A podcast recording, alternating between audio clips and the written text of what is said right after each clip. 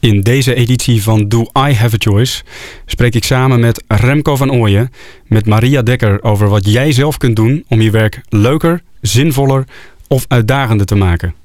Remco, heb jij eigenlijk zinvol, leuk of uitdagend werk? Nou, uh, alle drie dan maar. Alle drie, echte kaarnisser. In eerdere edities van deze podcast uh, sprak ik um, met Greg Kalfers over vitaliteit en Mara Spruit over jobcraften.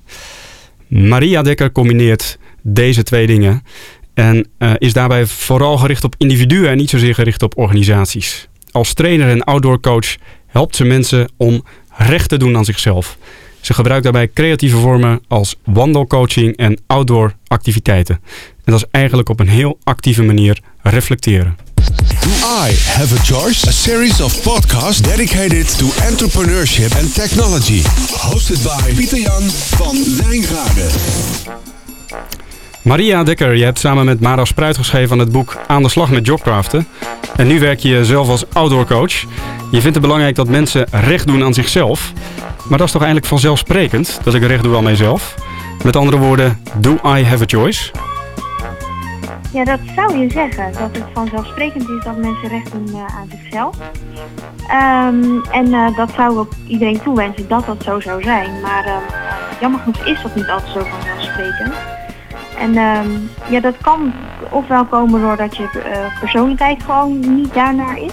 Mm -hmm. uh, soms heb je bepaalde overtuigingen waardoor je nou ja, niet de ruimte vindt om recht te doen aan jezelf. Of niet de ruimte neemt om recht te doen aan jezelf. Hè? Want als het gaat over do I have a choice, dan gaat het ook heel erg over de vraag welke ruimte of invloed neem ik zelf om mezelf die keuze te gunnen, te geven. Um, maar ik denk ook dat context en opvoeding uh, belemmerend kunnen zijn eventueel of juist kansengevend kunnen zijn om recht te doen aan jezelf. Hey, uh, en Maria, waar doe jij nu uh, recht aan jezelf met alles wat je doet? Uh, hoe, doe, hoe ik recht doe aan mezelf eigenlijk. nou, dat doe ik vooral door in mijn eigen bedrijfje die klussen op te zoeken en die contacten of samenwerkingen op te zoeken die, ja, waarin ik dezelfde soort energie ervaar en ook eigenlijk alleen maar energie ervaar. Um, dat doe ik onder andere door, uh, door ook vooral uh, de dingen te doen die ik leuk vind of waardevol vind. Um, en als ik eigenlijk zoiets heb van, hmm, hmm, dit is twi een twijfelgeval, dan doe ik het gewoon niet. Omdat ik weet dat het dan uh, geen recht gaat doen aan mezelf. Ja, dus persoonlijk ondernemerschap is voor jou ook echt een, een manier om recht te doen aan jezelf. Ja, absoluut. En jij doet wel bijzondere dingen, want ik zag laatst een face Facebook foto van jou waarin je koffie stond te maken, geloof ik. Een of andere barista cursus. Ja, klopt. Nou ja, recht doen aan mezelf gaat ook heel erg over de vorm die ik geef aan werk. Dus uh, onder andere het outdoor coachen, het buiten zijn, buiten werken, actief in beweging komen. Dat is een manier die heel erg past en waar ik heel erg veel plezier aan beleef. Maar inderdaad, naast mijn werk als uh, zelfstandig coach en trainer en auteur... Um, ja, werk ik ook één dag in de week als barista in een Italiaanse koffiezaak. En dat is echt iets waar ik ja, gewoon lekker met mijn handen bezig ben. En wat me erg goed bevalt... Dus uh, dat doe ik erbij, ja. Superleuk. En um, ja. uh, Maria, nog even terug naar Jobcraften. Ik ken dat eigenlijk als methodiek voor managers of PNO'ers om in hun organisatie het werkplezier op een hoog niveau te brengen. Maar ik, ik merk bij jou ook, jij benadert er ook echt als persoonlijke aanpak. ik vroeg me af, nu ik in gesprek ben met jou, wat, wat kan ik nou bijvoorbeeld als ZZP'er of als ondernemer hebben aan de aanpak van Jobcraften? Hoe zou ik zelf bijvoorbeeld dit kunnen gebruiken om mijn werk zinvoller, uitdagender of, of leuker te maken? Of heb ik daar altijd een organisatie bij nodig?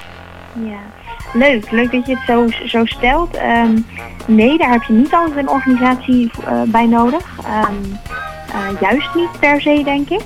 Jobcraft is iets heel, zou je als kunnen zien als perspectief, wat in organisaties heel mooi past, maar zou je ook absoluut kunnen zien als een, nou eigenlijk heel concreet instrument zou ik bijna willen zeggen, uh, waarmee je heel op persoonlijk niveau, uh, op individueel niveau heel concreet stappen, praktische stappen kunt zetten en aanpassingen kan doen in je werk. Dat kun je zeker als ZZP'er ook inzetten. Als het maar antwoord geeft op de dat wat je doet, maar antwoord geeft op de vragen van hé, hey, um, die veranderingen die ik doe, zijn die passend bij wie ik ben, wat ik kan en bij wat ik wil. Hé, hey, maar Marianne hoor ik mensen ook al denken van ja, maar jij hebt makkelijk praten. Jij gaat gewoon één dag per week in een bar uh, koffie maken en uh, je doet dingen die jij leuk vindt. Maar ik heb gewoon een baas en uh, daar moet ik mijn dingen van doen. kan ik dan ook jobcraften? Ja, dan kan je zeker ook jobcraften. jobcraften gaat over hoe je eigenlijk binnen kaders kleur kan geven aan je werk. Dus hoe kun je nu binnen de huidige kaders die staan, toch kleine ruimtes vinden om je eigen invloed uit te oefenen? Ehm, en de vraag is wel, wil je die ruimte pakken? Of soms krijg je die ruimte ook, maar zie je hem dan wel? Dat is natuurlijk ook wel interessant. En als je hem ziet, wat ga je dan doen met die ruimte die je krijgt? En het antwoord op die vraag, die ligt volledig bij jezelf. Ehm, ja, dus dat kan absoluut ook binnen die kaders die je hebt in je huidige baan. En waar kan dat dan toe leiden? Maar heb je daar voorbeelden van? Of uh, ik ben wel benieuwd, heel concreet. Nou ja, sowieso zijn er uh, hele leuke en relevante onderzoeken gedaan die uh, echt laten zien dat jobcrafting lijkt op meer bevlogen medewerkers. meer plezier en energie, meer productiviteit, zelfs meer gezondheid op de werkvloer. Um, het laat ook zien dat, um, uh, in de praktijk zie ik heel erg dat mensen op kleine stukken in hun werk veel meer energie overhouden. Um, en soms ook gewoon werk leuker wordt. En er zijn zelfs wat voorbeelden van mensen die op het randje zaten om uit te vallen. Uh, terwijl ze toen ze aan de slag zijn gegaan met het craften van hun job, um, ontdekten dat het ook anders kon, waardoor ze gewoon gezond aan het werk zijn gebleven. Dus eigenlijk zeg je tegen mensen, als je met mij praat, dan kan ik ervoor zorgen dat jij de kansen grijpt die in je huidige werk al zitten, zodat je je werk leuker maakt. Dat is waar de gesprekken met jou over gaan. Ja, nou ja, ik zou niet willen zeggen ik kan ervoor zorgen, want volgens mij uh, zorg je daar vooral wel voor. Uh, maar ik zou je inderdaad heel goed op weg kunnen helpen daarin. Dat klopt. En jij maakt daarbij ook uh, gebruik van allerlei leuke en creatieve vormen. Zoals outdoor coaching. Nou, dan denk ik bij mezelf, we gaan naar de Himalaya of zo om een berg te beklimmen. Ja, ik ben wel benieuwd, wat zijn de leukste coachvormen waar jij gebruik van hebt gemaakt? Of, of ga je dan ook naar een koffietent of zo? Dat kan ook natuurlijk. Uh, dat kan ook. Dat ligt helemaal aan waar iemand zin aan in heeft natuurlijk. Nee, um, um, als ik binnencoach vind ik het heel belangrijk dat iemand echt een thuis heeft. Dus dan is een goede kop koffie graag een onderdeel daarvan. Uh, maar als ik buiten coach, dan, dan zou dat kunnen door gewoon een ontspannen wandeling te maken.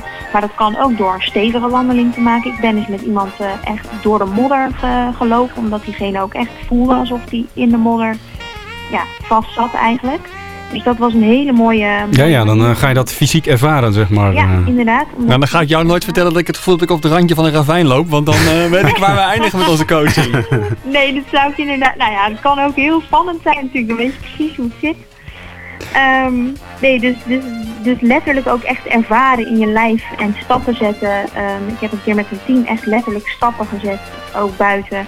Waardoor het voor hun heel beeldend werd van, hé, hey, waar staan we nu en waar willen we heen? Um, maar ook met iemand echt gewoon op een speelveld uh, gestaan. En, en gekeken, want zij voelde ook van nee, ik sta echt op een heel groot speelveld, maar ik kan niet kiezen en waar moet ik dan heen? En het alleen al daarin zich uh, bevinden, letterlijk op dat, op dat speelveld, dat, ja, dat gaf haar al heel veel inzichten. Door natuurlijk wel begeleidende vragen die ik daar dan bij stel. Ja, je maakt de coachvragen fysiek eigenlijk, als ik het goed begrijp. Ja. Je zoekt een omgeving bij die uh, heel erg past bij de vraag. Klopt, en tegelijkertijd ook echt wel, uh, ik ben aan het onderzoeken hoe ik zeilen en uh, bootcamp-achtige dingen in kan zetten in, binnen het coachen. Ja, cool. Dus um, ja, dat gaat hopelijk ook in de toekomst gebeuren. Hartstikke leuk. Maria, waar vinden wij meer informatie over jou? jullie vinden sowieso meer informatie over mij op mijn Facebookpagina Maria Dekker in Beweging. Um, en mijn uh, um, website is momenteel in ontwikkeling. Oké, okay, Maria Dekker in beweging op Facebook. En uh, daar worden we dan wel geïnformeerd als de nieuwe website uh, eraan komt. Absoluut, ja. Maria Jobcraft, specialist en werkzaam als trainer en outdoor coach. Hartelijk dank voor je uitleg bij hoe je zelf als professional je werk leuker, zinvoller en uitdagender kunt maken. Gedaan.